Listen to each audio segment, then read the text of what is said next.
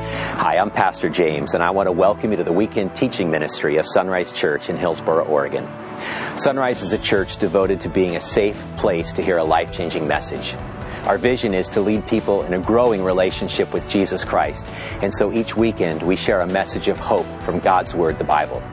Now, if you'd like to know more about discovering and growing in a relationship with the God who loves you, please visit our website at www.isunrise.com, I-S-O-N-R-I-S-E dot com. Now, from there you can learn how to connect with the God who loves you, grow along the journey of life with others, develop a heart to serve the least, the last, and the lost, and then learn how to lead other people to know Jesus Christ.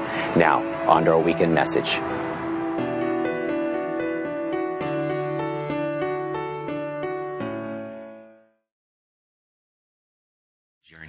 Now, I I have just one announcement. I'm really excited about this. I've got a couple of friends from Aruba. Come on up. And uh, these young ladies are a part of a really cool opportunity. Yeah, you can, a couple of people can clap, just a couple. Um, and um, they are. Uh, daughters of, here you go, you can hold that, of a mother who has an awesome, awesome vision and ministry for single moms. And uh, their stepdad, Danny, is here as well. And so, ladies, go ahead and introduce yourselves and tell us a little bit about what you do. Okay, my name is Valeria Gomez. And My name is Daniela, and what we do is that we have a brand called Vadavas. We call Vadavas because of the initials of each one of our names. Va, Valeria, Da, Daniela, Va, Valentina is my other sister, and then the S is from my brother Sebastian. In the brand, what we do is that we design everything and then we work with a purpose. We employ single moms and we give them the opportunity for them to handmade all or yearly from their homes so they can spend more time with their children. Also, they get like workshops about how to become better moms, spiritual help, how to cook better, how to get better so they can make a better home for their children too, and they can have a better vision about life and the opportunities that they, that they have. So originally you're from Colombia, Yes. uh, born there, and then you uh, moved to Aruba. And um, tell us a little bit about your mom and how she developed this this uh, jewelry making business, and what does it mean for her, and then as daughters for you. Hmm. Okay. My mom, she used to be a single mom. That's why the idea of Vadavas came from. She used to be a single mom at a very young age of four kids. And everybody told her to give us away and that she wasn't going to make it because she didn't have nothing that the world tells you that you need to have in order to give your children a good future. So in midst of her you know, um, she didn't believe, she believed in God, but she didn't have any religion.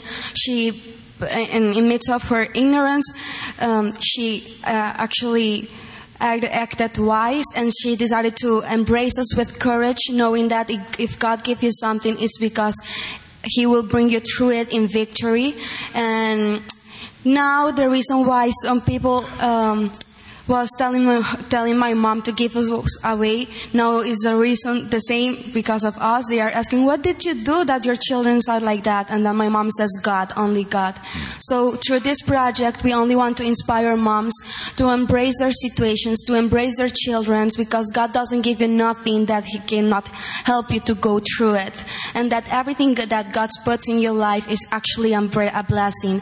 Also that the reason why you're scared today is the reason why you can be joyful and grateful tomorrow and maybe also the reason why you can be an inspiration for others to, uh, t- today or tomorrow you see that was our story and now we are inspiring other moms to not give up their homes the same children that were told that the mom wasn't able to go and to give them a good future are the same the same children that are, are now inspiring other moms to not give up their children so that's practically what we want to make with Vadavas.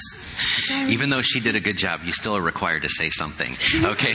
'Cause English is not uh, Spanish. You could speak in Spanish because some of us are here. But um, but so so um, the vision is to come alongside mothers that are single to empower them, to strengthen them, to build self worth, to uh, mother them, to teach them about God and the principles on how to mother their children, but also to provide uh, economics, to provide a business.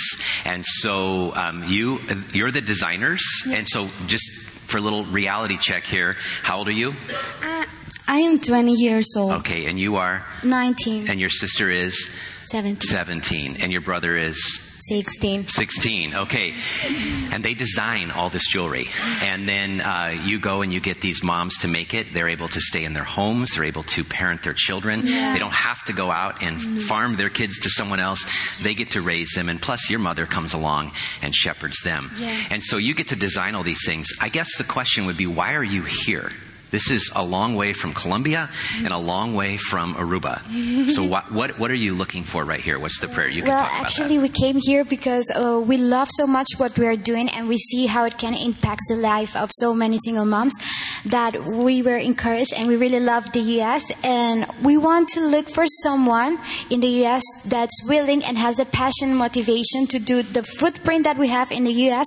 here. Yeah. No, no, we don't have it in the U.S. I mean, there in Aruba to do it here. Yeah, exactly. So, so th- that's a simple vision. So, if you're a single mom and um, you've walked through some of these struggles and journeys, uh, you know how hard it is to be uh, able to provide all of the things that are necessary. Uh, it's not, uh, you know, it's not an inexpensive place to live here in our community, and so we're looking for a mom or a couple single moms to catch the vision of what would this look like to do this here and to employ single moms here so they can stay home, so they can raise their children.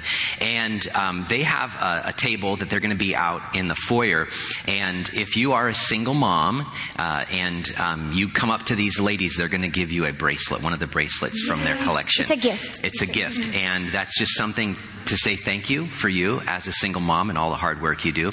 Uh, but also, if you are in that situation where you think this might inspire you, there's a little flyer there. You can go to the website um, and you can see all the information. They'll only be here for this service, the 11, and then the 1 o'clock Hispanic congregation service, uh, and then they fly out tonight. So please make yourself available to them and just hang out afterwards uh, in the foyer. So let's give them a good hand. Oh, applause. Thank you so much. It doesn't really have to be a single mom. Someone who has a passion. Okay. It doesn't actually have to be a single mom who leads it, but someone who definitely has a passion for single moms. Okay, that's good. All right. My wife and I are blessed to have three sons. And uh, as we walk the journey of parenting, we are firmly committed to raising them in a direction of knowing uh, where to base their foundation in their life. You think about it, where you get your foundation of truth really matters. And there are, at least for me, I see three options on that as a follower of Christ. One is society. You can ask yourself the question, what does our culture say? When we think about life, we know that our culture preaches a message. Uh, that we are surrounded by communication, whether it's music, movies, radio, literature. We get that our culture, our society preaches a message. I'm not against that. I, I think it just is what it is. But if we're not careful, we'll be like the fish who wonder, what is water? We just never see it, but we're swimming in the middle of our culture. I think it's wise for us to examine our culture to see what society is saying. Because if we base our foundation on culture, then I firmly believe that uh, there's a lot of shifting values. Uh, I'll talk about that in just a minute. Because another way, another place to build a foundation is on the saints or the church. So what, what does the church say? What does the church teach? Um, you, you could go to your church. A lot of people are raised in church, and the church has a message. And so you could just say, well, I believe what my church believes. But, but I would tell you this, that sometimes the church mirrors the culture. And if we're not careful, the church can shift its viewpoints to line up with whatever the culture and the saints say everything that society says. And so my wife and I, Mary Beth and I, we're committed to raising our kids asking, what does the Bible say? What does scripture say? What does Christ tell us? Because Christ hasn't changed his mind. He hasn't changed his opinions. 2,000 years ago, he walked the earth and those truths, those scriptures, those stories were put down and we still have those today in our Bibles. And in the 2,000 years, society has radically shifted. Oh my goodness. I'm 52 at the end of this week and in my years, society has radically shifted. And as well, sometimes the saints they don't get it right. We don't get it right. The, the church sometimes shifts its views as well. The old parts of the bible the old testament 4000 years old they're still the same. Well the tension comes when what we look at the bible and see what jesus says seems really out of touch with today. We all admit this, right? This is a part of the tension. There's a pull of our culture to change what we believe about issues to completely redefine things so that we line up with what the world says. Now, we always at Sunrise want to preach a message of truth, but we want to preach a message of love as well. We want to be both grace and truth in the middle of the conversations that we all live in.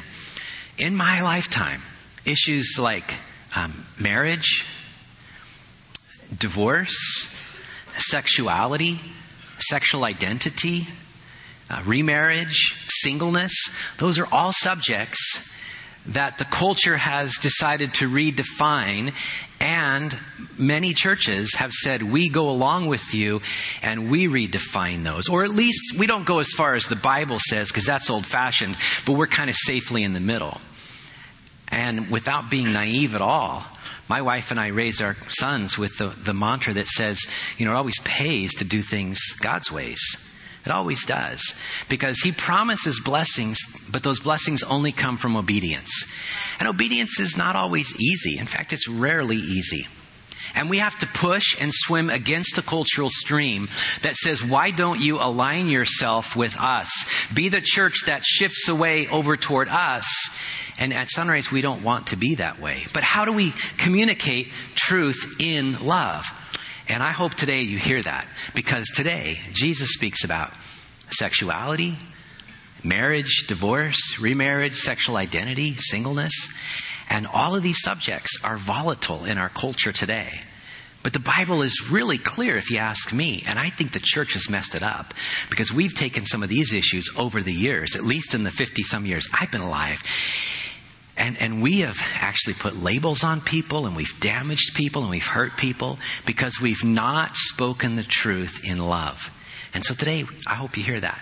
So Genesis is our foundation, but it comes from Jesus. So we're going to go all the way back to the Old Testament, but we're going to start in Matthew 19. So Matthew 19, Jesus has been talking about when another believer sins, how do you deal with forgiveness, and he's done with that teaching, and it says this. It says, when Jesus had finished saying these things, after all his teaching, he left Galilee and went down to the region of Judea. Now again, we understand this if we've been here with Matthew. Galilee is in the north part of Israel. It's where Jesus did most of his ministry, teaching, miracles, healing, all those things. And now he goes down to Judea. That's the region where Jerusalem is, where the religious leaders are from. And he's going to die there. And he knows he's going to die there. And in fact, in several scriptures, he's already telling his guys that ultimately he's going down to Jerusalem to die. They don't get it. But Jesus is on his way to the cross. And as he goes down, he heads to the area of the Jordan, which is east in Judea. It's where he was baptized, actually, where John the Baptist, John the Immerser, did his ministry. Large crowds followed him there, and he healed their sick. A little side note, I love this. This is a reminder to you and to me that we should never be so busy. We should never be so focused that we don't stop to minister to people. Again, my friends, Jesus was on his way to die. It, in fact, it says in one of the passages, he fixed his face toward Jerusalem, toward that cross. And, and there was a lot of emotions when he went to the garden. We'll see that in months to come. When he looked into that cup of suffering, knowing what was going to happen on the cross, there was terror there, and he cried out to his father if there's any other way. But in the middle of all that, on his way to that, Jesus stops to heal people. May we always be the people that never get too busy to love, never get too busy to heal, never get too busy to serve. No matter how big we think we are, how important we think we are, how pressured, how stressed we think we are, there are always people around us that need ministry. And Jesus does, does that. Well, as he's doing this, some Pharisees come and try to trap him with a question. Again, the Pharisees are the religious teachers. They're the ones who hold the power of the Bible. And they easily beat people up with the Bible. And they were the ones that everybody would go to to ask the questions. So the Pharisees are out communicating these messages of truth, but they're trying to trip up Jesus. They don't know he's going to die. They don't know all the, the future, but they just want to get rid of Jesus. So they try to test him again, trap him. They've done this before. So they ask him a question, which is a question that just settles at the foundation of what Jewish culture was all about. And that was the issue of marriage and the family social structure. So, should a man be allowed to divorce his wife for just any reason? Now, I, that seems an odd question if you ask me.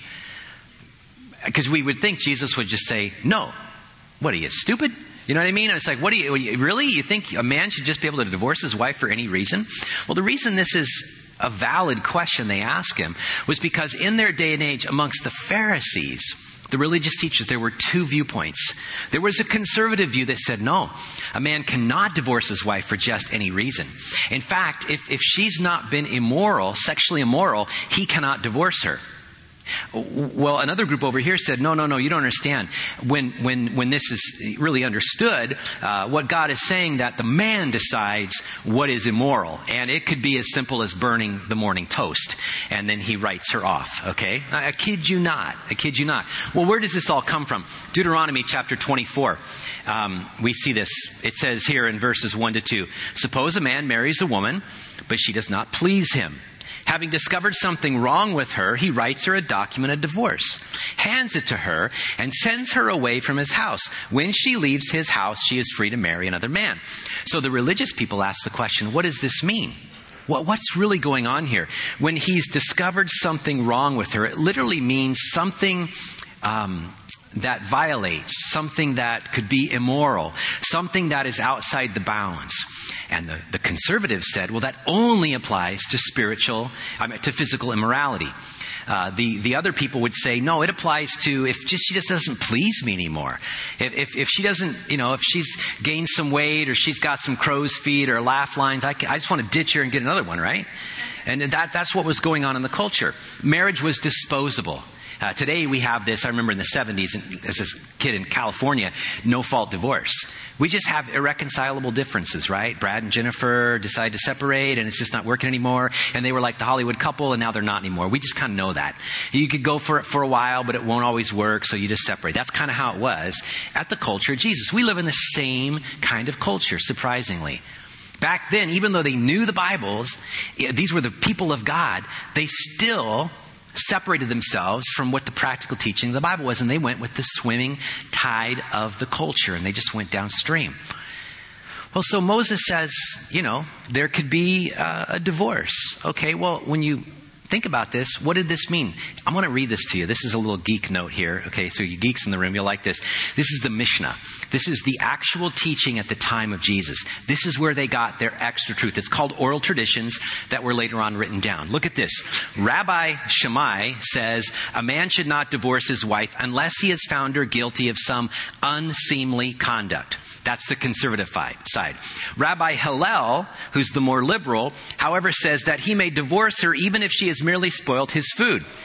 Since it says, because he has found some unseemly thing in her. Now, check this guy out. Rabbi Akiba says he may divorce her even if he finds another woman more beautiful than she is, as it says, it come to pass that she find no favor in his eyes. Trophy wife, right here, okay? Seriously, that was that abused. Marriage was so devalued for some in the religious culture at the time of Jesus. They said, um, if my heart just doesn't love her anymore, I can go my way. Now, what's important to understand is all this was spoken from a male perspective. At the time of Jesus, the Old Testament, New Testament was a male dominated culture. It was a patriarchal society, so the husband was the one in all power and authority wives could not divorce their husbands except in extreme, extreme circumstances. But men have the power and they could divorce their wives. But I want you to hear this. We don't live in that same culture. So what Moses says, what, what these folks say, and what Jesus is going to say, we can use it either way. A man versus a wife in that in that context, but everything is spoken from a male culture, all right? So this is the conversation. And that's why the rabbis or the Pharisees come to Jesus and say, What do you believe? Are you conservative? Or are you liberal? Or did you fall off the table, right? You know what I mean? Did You're so far in the hole that just get the next wife, right? Now, in the context of this, this is a really important question. But what Jesus does next, I think, is, is amazing. It's what we should always do. Ask the question, what does the Bible say? And so that's what Jesus asks. He says this Haven't you read the scriptures? Actually, I think he kind of jabs him a little bit when he says this because they're the, they were the religious people. They're the scripture people. They knew the Bible better than anybody, right?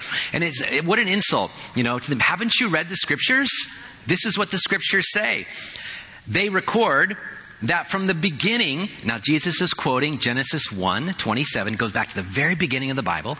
Genesis 1 27, that God made them male and female. In that verse, it's told that when God created man, He created man, Adam, out of the dust, the dirt, and and it the, even the name Adam, Adam, it implies red or ruddy, and, which explains a whole lot about guys when we get dirty, right? And kids, like moms with your boys, they were made of the dirt. Let them play in the dirt, okay? Um, but but He didn't make women that way. He took aside a part out of Adam and made the woman Eve. And, and I think that elevates a woman's value a lot more than our world often does. A lot more than even churches do. Because she was taken out of his side to be an integral part of his life, not to be a servant of his, wasn't, you know, taken out of his feet, you know, wasn't taken out of his head to rule him, out of his side for companionship. And, and so in the beginning, we were made in the image of God. And even though we know we've fallen short of that, we've all sinned, the Bible says, and, and there's a lot of sin and brokenness in our relationships and marriages. At the very beginning, God had a vision, and that He created man and He created woman. And it says here, and this is Genesis 2:24. This explains why a man leaves his father and mother and is joined to his wife. Or, or today we could say a, a wife leaves her mother and father is joined to her husband, and the two are united into one. That's the quote from Genesis 2:24. And then Jesus adds this, since they are no longer two but one, let no one split apart or separate what God has joined together. I love that. What God has joined together. I've married untold countless number of couples in the years I've been a pastor. But I didn't join them. God joined them.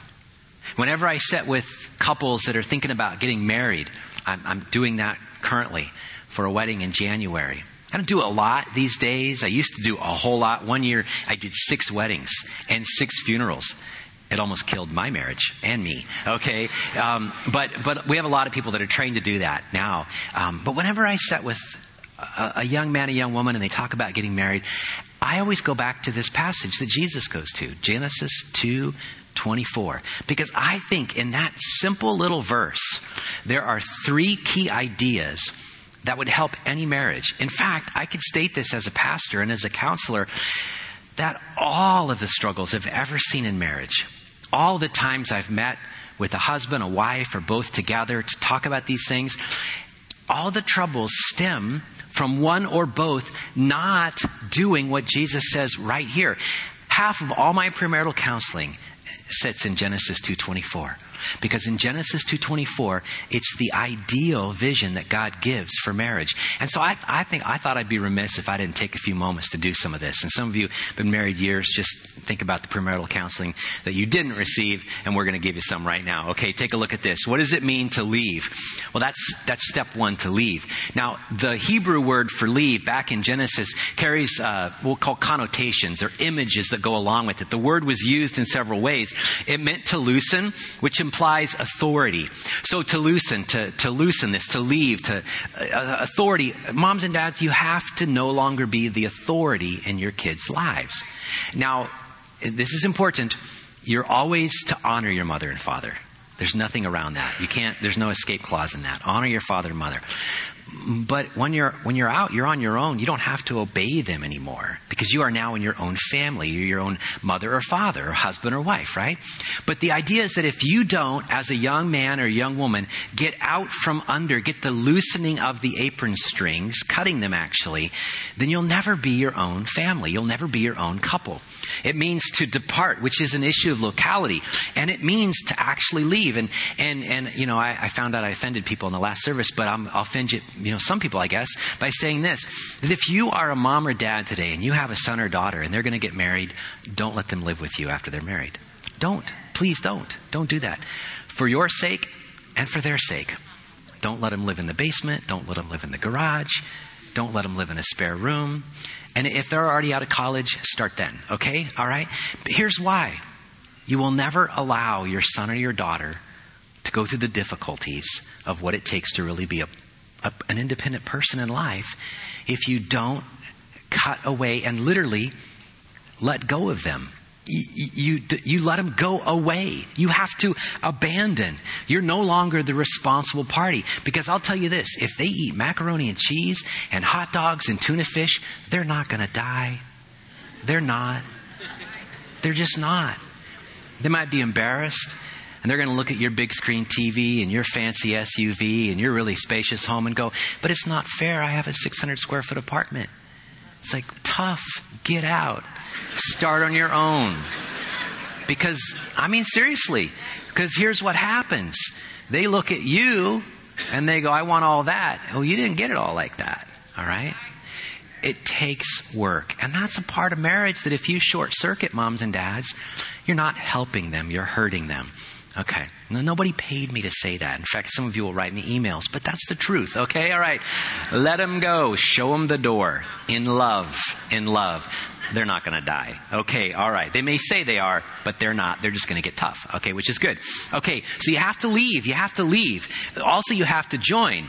So you leave and then you join. What does it mean when it says join? Well, again, in Hebrew, the connotations, the way the word was used, it meant to pursue. It's like the idea of chasing. I tell young couples and guys in particular, I said, always, always date your spouse. Find a way to date your wife. Do whatever it takes to keep budding that romance. Just keep giving birth to it. It kind of comes and goes, I get it, but keep pursuing, keep chasing your spouse, keep going after.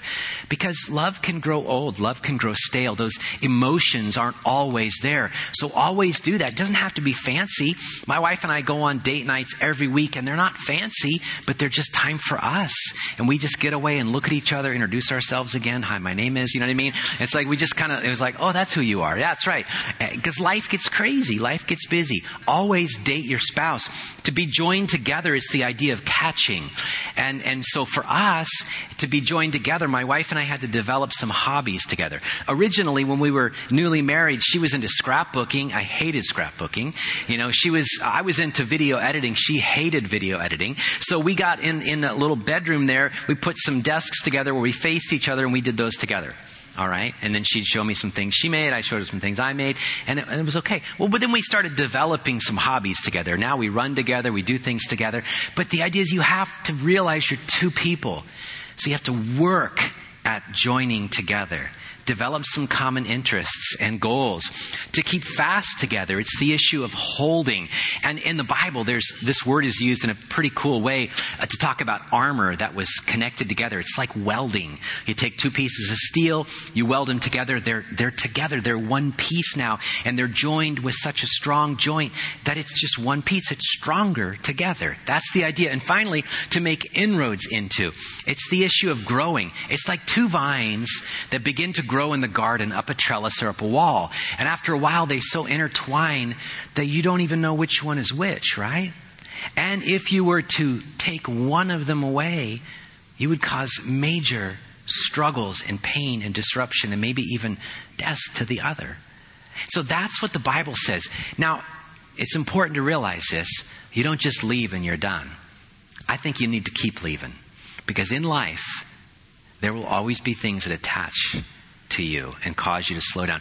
You have to constantly work at leaving things that would keep you from your wife, and you have to constantly work at pursuing what would take to join together. And then God says, one plus one equals one. Then you become one flesh. And this is what the Bible talks about with one flesh. First of all, it's a covenant.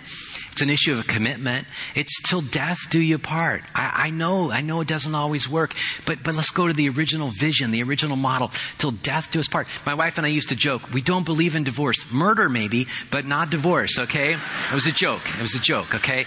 Um, and, and we'd laugh because we're saying we're in this forever, no matter what happens, okay? Because, you know, life can get difficult consummation. It's the issue of sexual union. Um, I put I put this. I'm reading through uh, Romans right now in the message, and I, I, I really enjoyed this. And I got to Corinthians, and I'm loving the way Paul is saying these things. I put this on Facebook. This is from uh, 1 Corinthians 6, 16 to 17. There's more to sex than mere skin on skin. Sex is as much spiritual mystery as physical fact. As is written in Scripture, the two become one. Since we want to become spiritually one with the Master, we must not pursue the kind of sex that avoids commitment and intimacy, leaving us more lonely than ever. That kind of sex can never make us one. So there's something mysterious about this physical union. And, and when husband and wife come together, it's more than just the physical, but, but that is part of it. But finally, it's a companionship. It's the idea of partnership. That you are together and you grow old together. And so what God has envisioned in Genesis 2:24 and then what Jesus came back to as the answer is that a, a, man or woman should leave and then be joined and then becomes one flesh. And that is a lifelong journey, my friends. Now that's the vision, that's the ideal. Um, but what happens if it doesn't work? Because we all know that sometimes it doesn't work. That no matter how much one partner pursues, that sometimes the other partner doesn't. Or, or there's, you know, there's problems to go around. You know, what, what isn't divorce an option? Well, that's the obvious question. And so therefore, that's what the, the people bring up. The disciples bring up this issue. So why did Moses say in the law, these are the Pharisees actually, that a man could give his wife a written notice of divorce and send her away? Now, in Deuteronomy, when it says this certificate of divorce, it's actually a document of cutting. That's how serious God sees this. A document of cutting. So why did Moses allow it? Good question. Jesus replied, Moses permitted divorce only as a concession to your hard hearts. In other words, marriage can be the best part of your life or it can be the worst part of your life. And we have people that can testify to both. But ideally, it was supposed to be this oneness.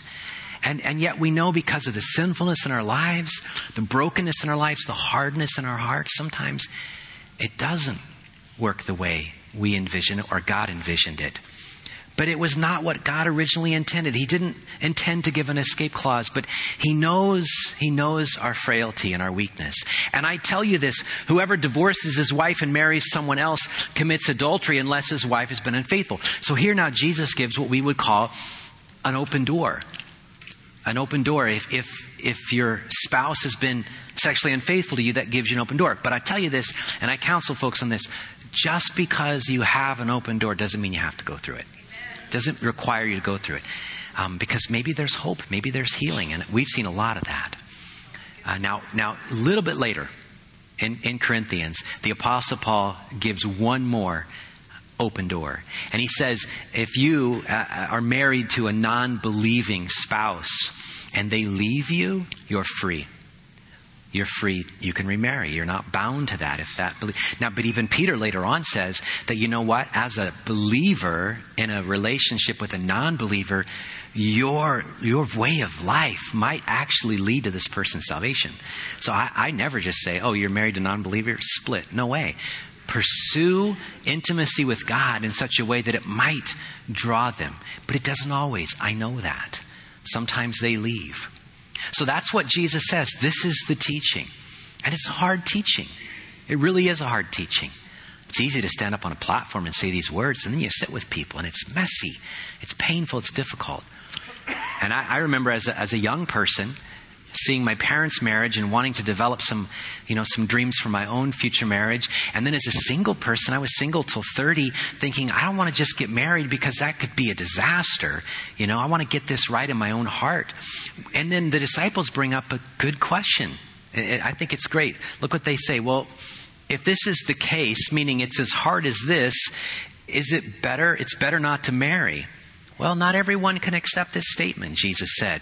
In other words, and Paul later affirms it, Paul was single his whole life, Jesus was single. Singleness is great. Singleness as an option, if that's what God calls you to, is awesome. Now, here's what he says here. Um, only those whom God helps. I mean, not everyone can accept this, but only those whom, some people have been called to be celibate. Now, when you take a spiritual gifts test, nobody gets excited to go, hey, I got the gift of celibacy. Yay. No. You want like, I want tongues or miracles or something, you know. What, and, you know, nobody wants that one. Nobody wants the gift of giving either. That, you know, that's painful. Um, but, but, but Jesus says, God calls them to this. And he comes along and he becomes their spouse, in essence.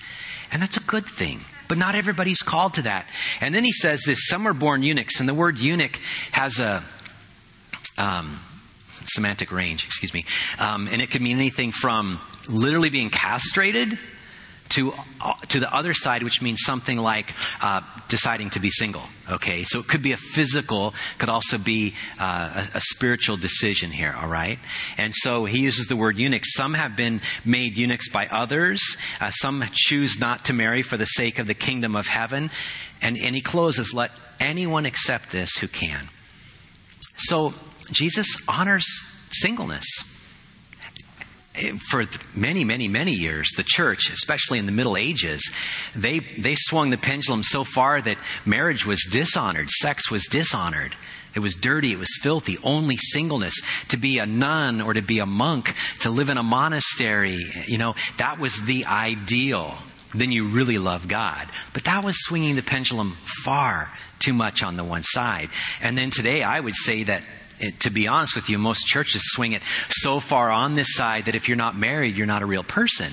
And that's not healthy either, because that's not how God sees it.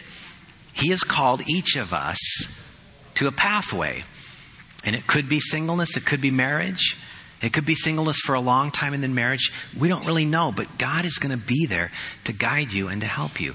But what I've just shared, I hope, I hope you've heard it in love. I hope you've heard this is the intent. God has a vision. But you and I know when we look in the mirror, we're sinful people. We're broken people. We can easily point fingers and blame other people. But if we're honest, we should be pointing at our own hearts because even we don't live up to the ideal. And it's a struggle. What do we do? If we're going to obey the commands of Christ, ask what does the scripture say, like Jesus said, Yet we live in a culture, in a society that says something entirely different. Well, how do we live with that? How do we walk that path? How do we walk that journey? This last spring, uh, I, an email popped up on my computer, and it started a great relationship, a great friendship. And it started a journey asking the question, well, what does the scripture say? And so I've invited my friend Carrie to come up, and we're going to tell a little story. So come on up, sir.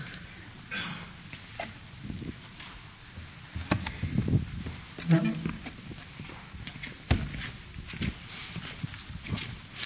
you go, my friend. Fancy meeting you. I know, this is the third time. and if Nelson catches you, you might do it in his service too. All right. All right. In Spanish. All right. Oh, not, not going to so, happen. So, um, so uh, give us a little indication. Tell us a little bit who you are, what you do. Sure. So your pastor just handed a microphone to a lawyer. he, he, may never get it back. Uh, no, my name is Carrie Shepard. Uh, I am a lawyer. I've been practicing for about 27 years. I um, have three wonderful children, adults, wonderful Christians, and I was married for 26 uh, years. I've been divorced now for six, um, and I accept most of the blame for that. Um, but um, but that's that's where I was uh, when I approached uh, you last spring with the question, really, which was, what's next? Uh, biblically, I wanted to wanted answers um, as to really w- where I should go from from there, and um, you didn't give me all those answers. No, well, you're a lawyer, so I thought you'd be looking for loopholes or something. Um, by the way, uh, you know, we well are deserved. Well we are going to change our, our statement. We love the least, the last, the lost, and, and the lawyers. lawyers. Okay. Because um, if there's anybody that people don't like, no, just teasing. I've got a really good friend as a lawyer. He's one of our trustees, so a few people can be lawyers and Christians. That's for obvious sake. Um, so, so you came with this question, which is a great question. You know, what, what does God want for the rest of my life? And that's not just a theoretical question. And I didn't want to just give you an answer because that's a cheap answer, I think. We just walked through a journey. So, what did we end up doing? And in the process, what did you discover? Sure. Well, um, naturally, I, I, wasn't just looking for an answer. I, I wanted more to, to, go on a journey and try to understand this, and I appreciate you doing that with me. We spent um, many Saturday mornings together um, uh, studying a book and related verses um, called Divorce and Remarriage Four Christian Views. Um, the, the, title probably gives away the fact that this is not a black and white area because we have four highly credentialed Bible scholars who are giving me in this book four um, uh, different views. One, if I could just summarize, uh, uh, was on the extreme saying no, uh, absolutely no justification for divorce and no justification for uh, remarriage. Well, thank you very much. Um, Go your merry way. yeah. Exactly. Yeah. Another was, well, okay, there are some narrow circumstances where, um, as you pointed out, uh, divorce is possible, but absolutely no right to remarriage ever. Uh, and then the third was a little more broad. Okay, so we can find some circumstances for divorce and circumstances for remarriage. And then there was the grace point of view, which was uh, of, there are a myriad, a plethora of examples where, yeah, we can justify uh, divorce and remarriage. So um, that's all a little confusing to a lawyer. Um, uh, and so, to follow up on your last question, really, which was what did I take away from all of this? Um, I concluded that I was asking James the wrong question.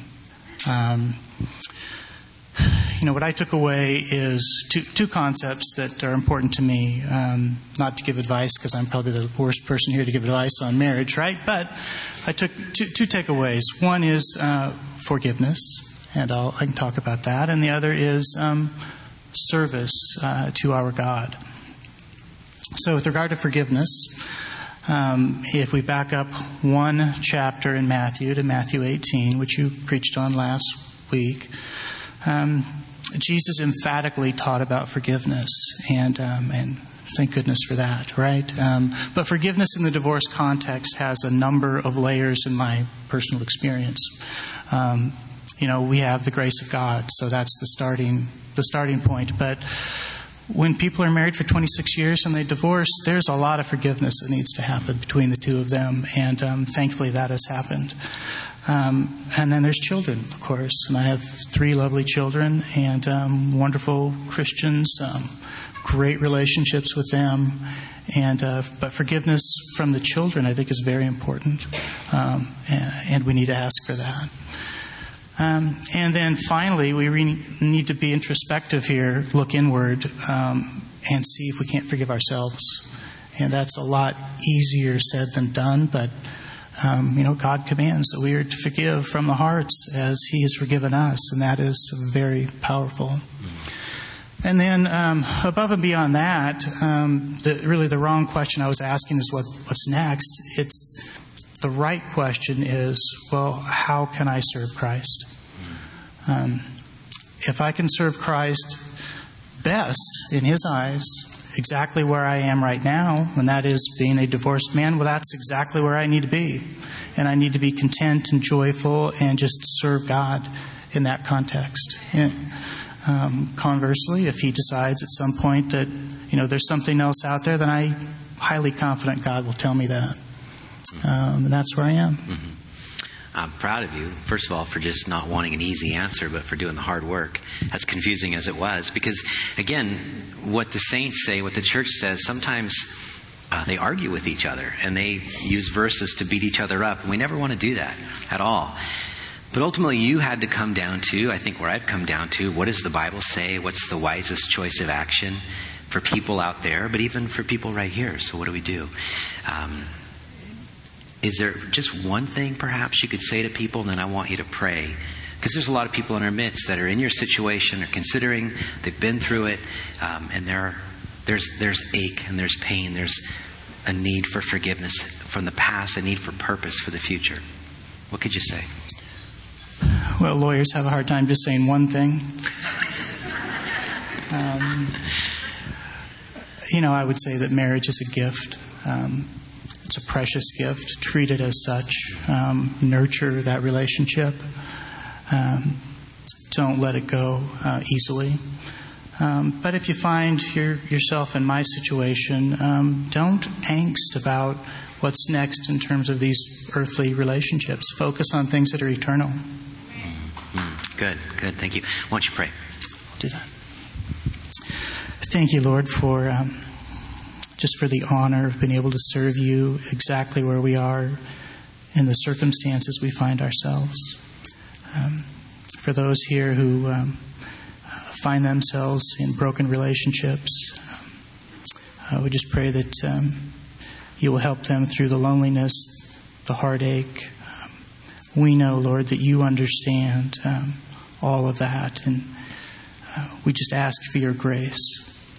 Uh, we pray, dear Lord, that this church will put its arms around uh, all of us in whatever circumstance we find ourselves and uh, give us those opportunities to serve and grow and just um, be closer to Christ. In Jesus' name, amen. Amen. Why don't you give uh, Carrie a hand for sharing this with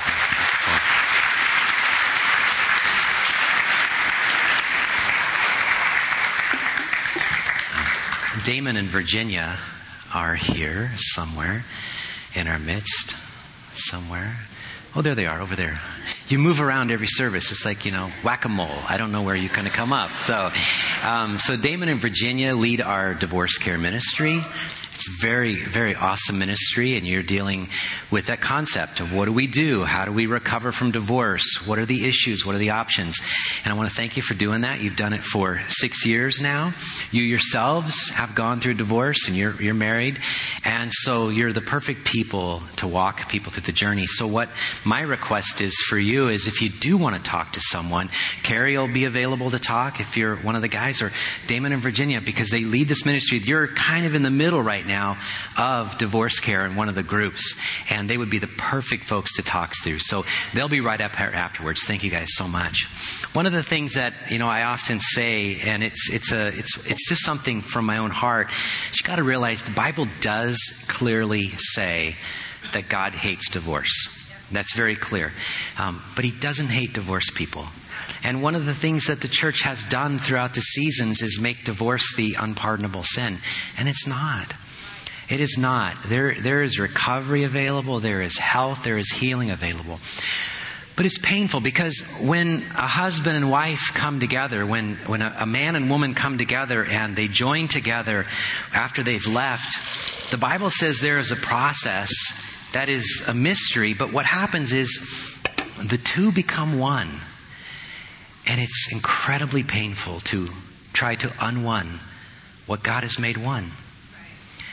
And, and some of you know that. You know the pain of only being half here. And you know the pain and the struggle of that. And, you know, I, I want, I want to say this our church loves you, and we walk this journey with you. Uh, I want to close with this picture. I was a little kid, January, June 22nd of 1969, about a month before uh, the men landed on the moon my grandparents' house. We were living with grandma and grandpa, I think, and we're, there visiting. And he's got he loves Life magazine, Time magazine, all those things. And uh, this picture shows up. And I remember seeing it, and there were other pictures. Um, but the story was this um, in Ohio, in Cincinnati, um, the Cuyahoga River caught on fire. Now, what's fascinating about that is for a hundred years, 99 years, I think, businesses, industries, citizens of Cleveland had been dumping all their toxic waste in the river. They dumped so much waste that there was nothing living. It wasn't even possible for anything to live in the Cuyahoga River. And it was said that the river didn't flow, it oozed. And people didn't drown, they decayed. But, you know, that's what you do, right? You just dump stuff in a river. You just throw garbage in a river. You throw your toxins. You throw your waste. Nobody knew at the time, seemed to care.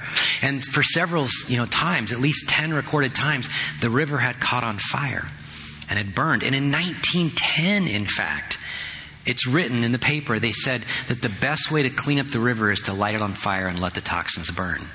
Now, you and I know today that is not healthy. In fact, it was the final incident in 1969 that sparked um, what we now know as the Environmental Protection Act and the agencies and clean water. It's, it's, a, it's a thing that came out of such unbelievable pain and suffering. Nothing could be alive. Now, and I see this as a kid, and I see this, and I, I look at this, and I think about this, and over the years, it becomes a metaphor uh, for my own family. And as a, as a kid who grew up in a home where there was a lot of anger and a lot of you know, abuse and frustration and things like that. A dad that was always spewing out these things. And I mean, it went back and forth. You grow up with this and you just, you just try to hide yourself. You try to protect yourself. Here's what I would say that whatever you could do, stop spewing the garbage. Quit throwing the toxic waste in. You get some kind of healing. You get some kind of counseling, but you stop. Because if you keep doing it one day, one day it'll catch fire and it won't go out. It'll burn and burn and burn. And God doesn't have a vision for your marriage to be like that. We all have many struggles, there's no question. None of our marriages are perfect. My marriage to my wife, it's not. I'm usually most of the problem right there, you know. Your marriage isn't perfect. There are struggles. But let's not keep dumping garbage and throwing stuff that's toxic toward each other. Let's be the church that finds healing in our marriages. One of the things that pains me to no end is when men and women come to me and their marriage is finally over and they go, What do you have for me? I'm like, Well, if you'd have come three years ago, we had our divorce care class that you could have sat through and that would have warned you. We would have had our love and respect class that you could have really made some changes. You would have seen through biblical portrait of marriage and on and on and on. You could have come and we would have walked with a journey. So here's what I'm saying to you do it now. Change the course of your marriage. Change the flow of your marriage. And be the kind of marriage that doesn't end up like this constantly burning toxins. Have the nerve, have the courage, have the guts to email us, to sit, sit afterwards with Damon and Virginia, with Carrie, and just say, okay, I got to be honest. All we know is spewing toxins. All we know is dumping garbage. We would love to help you because I believe this that there's a vision of a church and people who go to this church that are trying their best to swim against the stream of culture and toward the words of Christ. And the world needs to see that. They need to see not that we preach a message, but that we live a message. Amidst the pain and the sorrow, I get it, it hurts.